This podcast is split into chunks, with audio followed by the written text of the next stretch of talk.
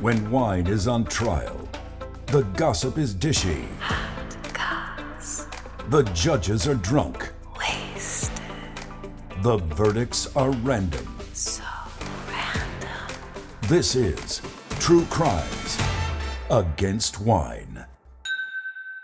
Hello, and welcome to another episode of True Crimes. Against Wine. Sidebar. I'm Judge Topher. And I'm Judge Rachel. Today, Topher, we have a very special question for you. Okay. That's near and dear to your heart. Oh. Lori wants to know Hi, Lori. Hey, how do you become a sommelier?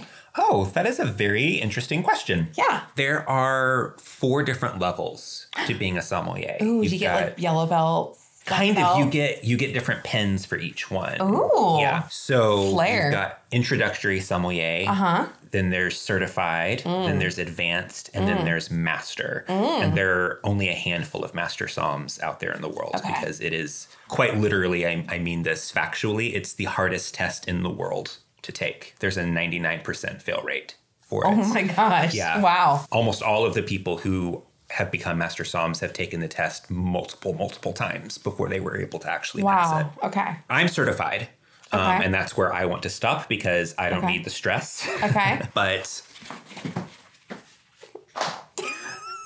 sorry, we had a minor issue there. little earthquake in the Little earthquake studio. in the studio. um, so for introductory, Mm-hmm. you go and you take a test. There's a two day course ahead Okay. of time, and then you take a test. It is strongly advised that you study before you take that course, though, because it's a very broad collection of information. Then for your second level, that's where it starts to really get intense. So you take another written test, but it's much harder, much more specific. And then you also have to do a blind tasting test which is where you have multiple glasses of wine in front of you. You don't know what they are. You've got a sheet and you have to go through and fill out the sheet and come up with your conclusion as to what year the wine is, what kind of Okay. wine it is, and where it's from.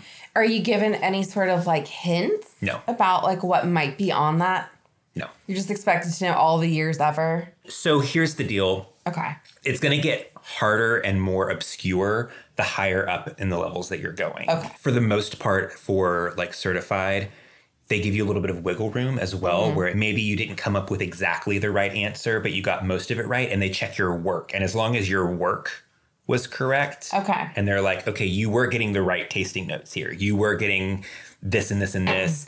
And we can see how you were kind of torn between these two regions. And based on your work, you went with this region. Okay. So it's kind of like math in that sense. Where Yeah, you get like a partial mathematical credit. proof, almost. Yeah, Okay. very Okay. much so. And blind tasting is really fun. I actually used to lead a blind tasting class Ooh. for people who were going to be going to take their tests. And it's really fun. It's kind of like doing detective work. You're putting all the clues together to find out Yeah. what kind of wine it is. And then you also have a service component where you have to demonstrate to the master psalms who are your instructors your proctors that you know how to do the really fancy elevated proper wine service uh-huh. and they'll actually implement an oral quiz sort of thing to it as well where as you're doing that they'll try and stump you by asking for recommendations Mm. um, they might throw out oh do you have such and such year of such and such wine and sometimes they'll be kind of tricky because it's like that wine didn't exist then you know or that's not a real wine house or you know things like that so Ooh, you've got to very really be on your toes sneaky. yeah and then of course that gets harder and harder as you go along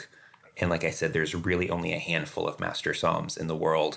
But it's really encouraging to know that in the last few years, a lot more women and a Mm-hmm. lot more people of color have been pursuing their That's uh, their master great psalm because the wine world certifications. has been very pretty dominated white. by yeah. by white men yeah. Mm-hmm. specifically. Yeah, absolutely. And one thing I will say is ah, the, the only reason I talk about being a sommelier is for the purposes of this podcast, really, because that's my credentials. That's not true. He goes and tells everybody I, everywhere I we walk. don't. I don't because I feel like it's such a pretentious thing to be like, Then I'm a member explain of the, the. forehead tattoo, Topher, that says "I'm a sommelier." okay. First of all, I was very drunk. Second of all, you dared me.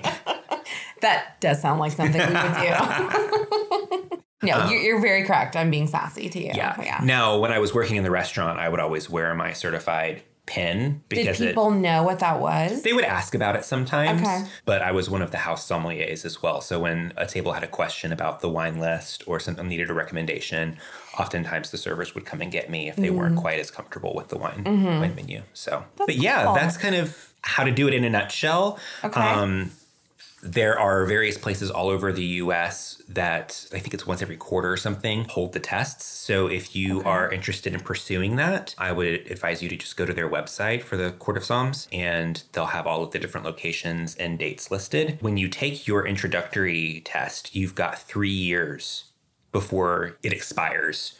Okay. Um, for you to take your certified. After that, if you haven't done it, you've got to take the introductory course Gotcha. again. However, once you become certified, you're certified Forever. forever. Yeah. Okay, there's that's no it. renewal process or anything. Nope, nope. You're just a, a member of the Court of Psalms at that point, which thank God because you have earned it at that point. Once you've gone Oh. Yeah. through all that testing, Yeah, that was an intense process when you were preparing for that. Mm-hmm. it was yeah. very intense. But like I said, if you're interested in doing that, there are a lot of resources out there. The Wine Bible is always a great place to start in terms Okay. of getting your your knowledge on. I actually, a friend of mine who'd taken the test before loaned me Sommelier for Dummies, and it kind of goes through the entire process.